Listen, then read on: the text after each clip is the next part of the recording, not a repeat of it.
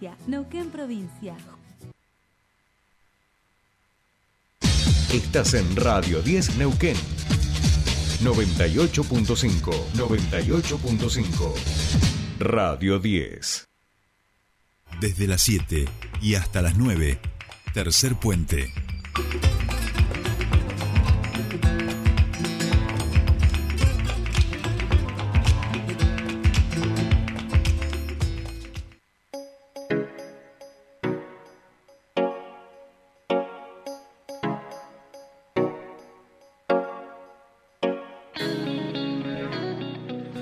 Bien, continuamos aquí en Tercer Puente, 8 y 28 minutos de la mañana. Y estamos en comunicación con un amigo, con un gran referente este, de los derechos humanos aquí en nuestra ciudad. Y sin lugar a dudas una de las personas que también ha conocido muchísimo desde hace muchos años a la gran Noemí Labrune que despedíamos en el día de ayer de manera física pero que sin lugar a dudas el legado que deja eh, va a hacer que el recuerdo de su persona seguramente prevalezca por los años y los años aquí en nuestra región y también en el país, por supuesto. David Lugones, muy buenos días, te saluda Jordi Aguiar. Bienvenido a Tercer Puente. Buen día, Jordi, buen día a toda la audiencia. Este, sí, sí, sí, seguro que lo de Luemí va a perdurar y, va a servir, va a seguir siendo un ejemplo, ¿no? Tal cual. Bueno, David, decíamos, eh, no se me ocurre, eh, lo decía Sarita Mansilla en un poema hermoso leído el día anterior en la presentación de su libro, y yo pensaba y decía, claro, es Noemí Labrune y quizá, y quizá también Nora Cortiñas, esas dos mujeres que en apenas un metro y medio no puede caber tanta dignidad, tanta lucha, tanto compromiso y tanta coherencia en luchas de tantos años, digamos, ¿no? Mujeres y en el caso de Noemí, donde siempre han estado eh, en la misma vereda y en el mismo lugar en lo que se refiere a, los derechos humanos, ¿no? Sí, o sea, bueno, ayer la, de, la despedimos a, a Noemí de alguna manera, este, pero bueno, con, alguna de las cosas que decíamos entre, tanta tanta gente que estábamos ayer era este, bueno que son esas personas imprescindibles no como diría Galeano. Eh, tan imprescindibles y únicas este, que, que realmente dejan una huella tan marcada y que, y que desde anoche mismo no era como que nos interpelaban a cada uno de los que estábamos ahí eh, y nos decían, y nos decía, ¿no? anoche Noemí, este, bueno, a ver qué hacen ustedes ahora.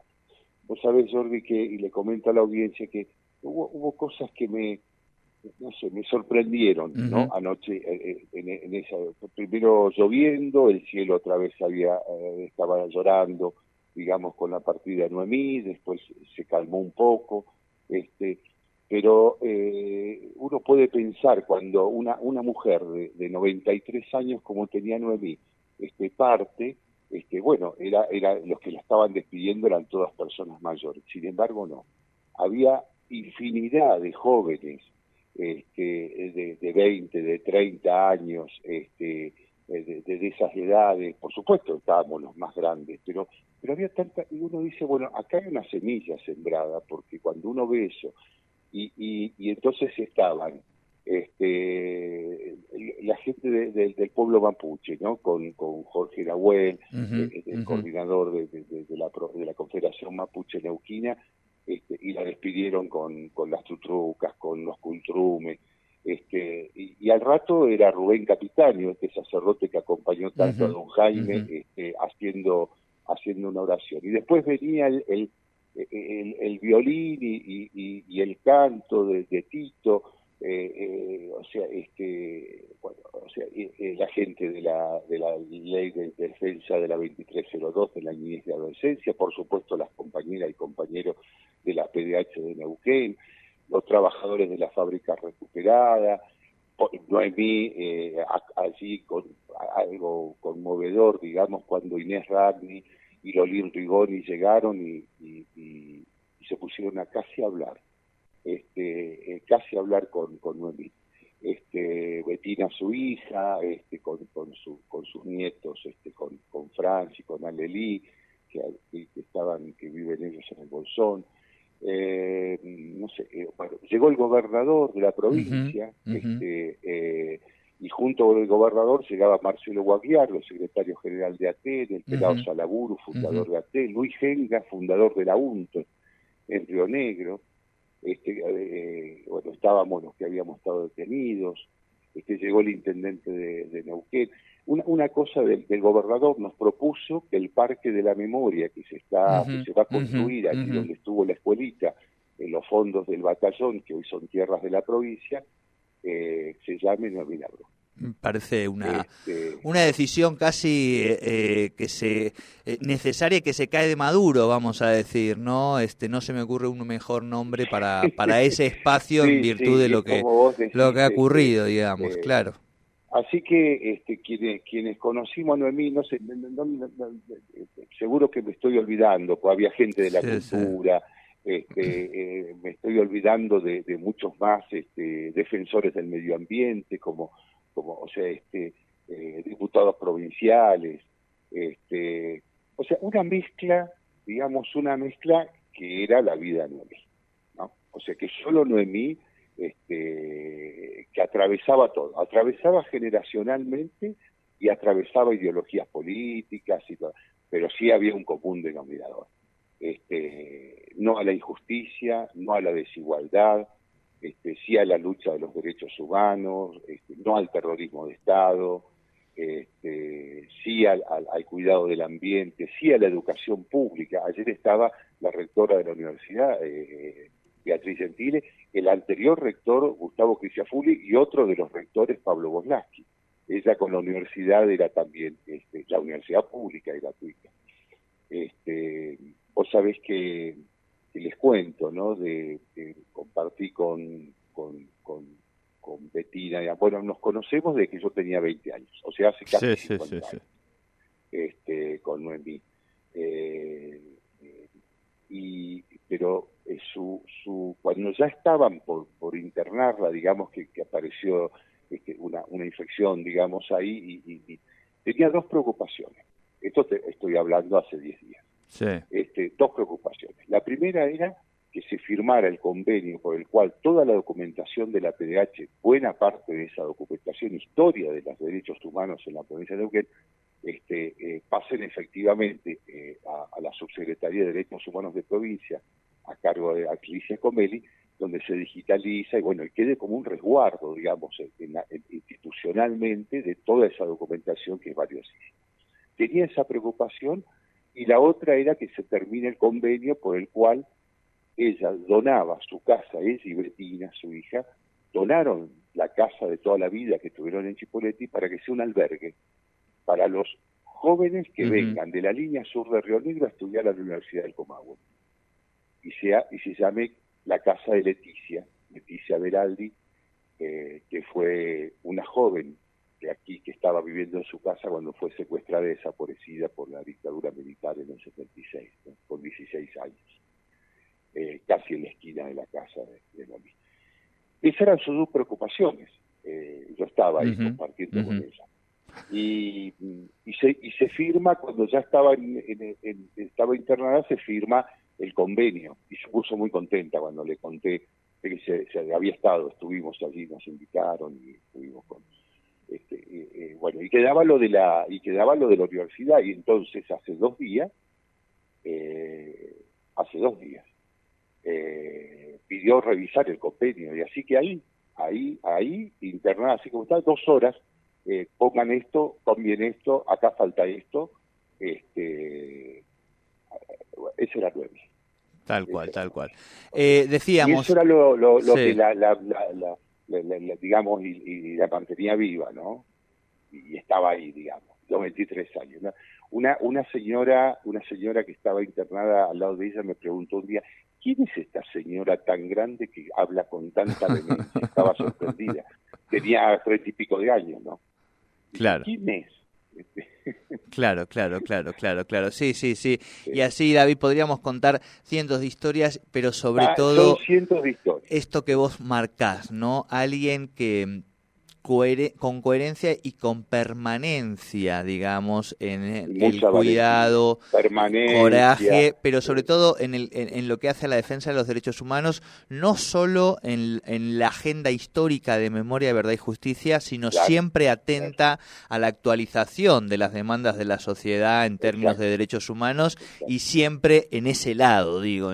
Eh, han hecho planteos en relación a pueblos originarios, a situaciones de pobreza este, y de acceso a los Sí. servicios básicos, digo, una, una referenta Sí. que, que gas, trasciende, exacto, el tema del gas estaba acordándome y que trasciende. David, esta semana eh, en la Feria del Libro vamos a dar una charla en lo que hace a los espacios de capacitación docente vinculado a derechos humanos y municipio, a la ciudad de Neuquén, al trabajo en la ciudad de Neuquén y vamos a decirlo, ¿no? La figura de Noemí seguramente junto con Don Jaime van a ser eh, las que en las que nos detengamos eh, necesariamente para pensar hacia adelante en nuestra ciudad en lo que se refiere a, a derechos humanos y construcción de ciudadanía, ¿no?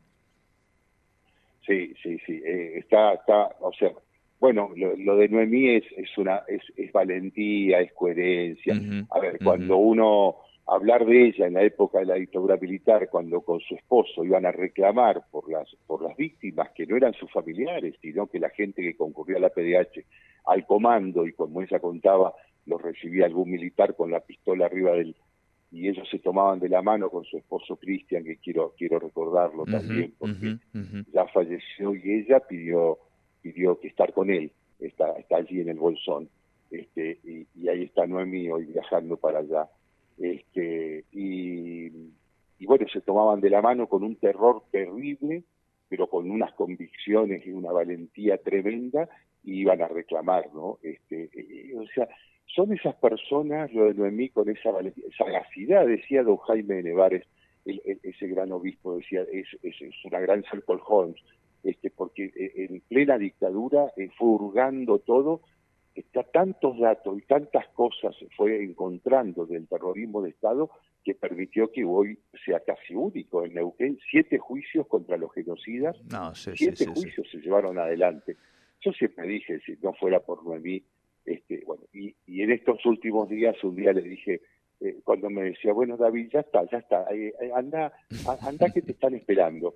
Digo, Noemí, permíteme cuidarte. Eh, vos que nos cuidaste tanto, Claro. a, a mí y a tantos otros cientos y cientos aquí en, en- en el valle nos cuidaste tanto. Este. Déjame cuidarte un ratito. Este, eh, en su casa se alojaron y yo, casi ocultos tanta gente que protegieron. Este, bueno, esta, es- ayer estaba, bueno, quienes habíamos estado detenidos también, los amigos de Noemí, y recordábamos esta, esta- estas historias, ¿no? Eh, eh, bueno, ahora queda queda el compromiso, este, queda el, el- este, eh, queda el, el- el asumir, digamos, este, que va a ser muy, muy difícil para uno solo, pero entre todos podemos, eh, eh, mucho más, cuando las últimas charlas que teníamos con Noemí, hablábamos de, este posible retroceso que puede darse tan, tan, tan a ir para atrás, digamos, con, con, con estas ideologías que de Milei y, de la derecha argentina, este, bueno, son momentos de unirnos. Ella me decía, eh, bueno, David, hay que unirse. Hay que unirse para evitar que esto retroceda a nuestro país en, en- en cuestiones tan importantes como que se ha ido avanzando en, en- los últimos años, en las últimas décadas. Tal cual, tal cual. Eh, ha- hay que unirse. Y bueno, ese es uno de los mensajes que ayer sobrevolaba en la, en la despedida de Noemí, ¿no? Totalmente, y, y a partir de ahora recordar a Noemí es estar eh, defendiendo la democracia, recordar a Noemí es estar construyendo ciudadanía, recordar a Noemí es estar sembrando memoria. Todo eso concentra su figura y el desafío ahora para quienes estamos aquí es justamente eso, ¿no? Recordarla, porque recordándola eh, lo que hacemos precisamente es seguir este, construyendo una sociedad y un mundo un poquito no más justo para todas y todos. David, querido, abrazo grande. Bueno, este, abrazo para vos también. Granda, gracias Sí, por, sí. por la charla y bueno, y en estos días seguiremos recordándola y, y construyendo memoria. Bueno, un abrazo para vos y un saludo a toda la audiencia. No, por favor. David Lugones, este gran referente, este alguien que ha conocido, ya nos lo decía, como pocas personas durante tantos años, a una Noemi que ahora por suerte recordarla nos lleva, como decíamos, no a sembrar memoria, a sembrar justicia, a sembrar una sociedad un poquito mejor, más justa, más digna para todos y todas.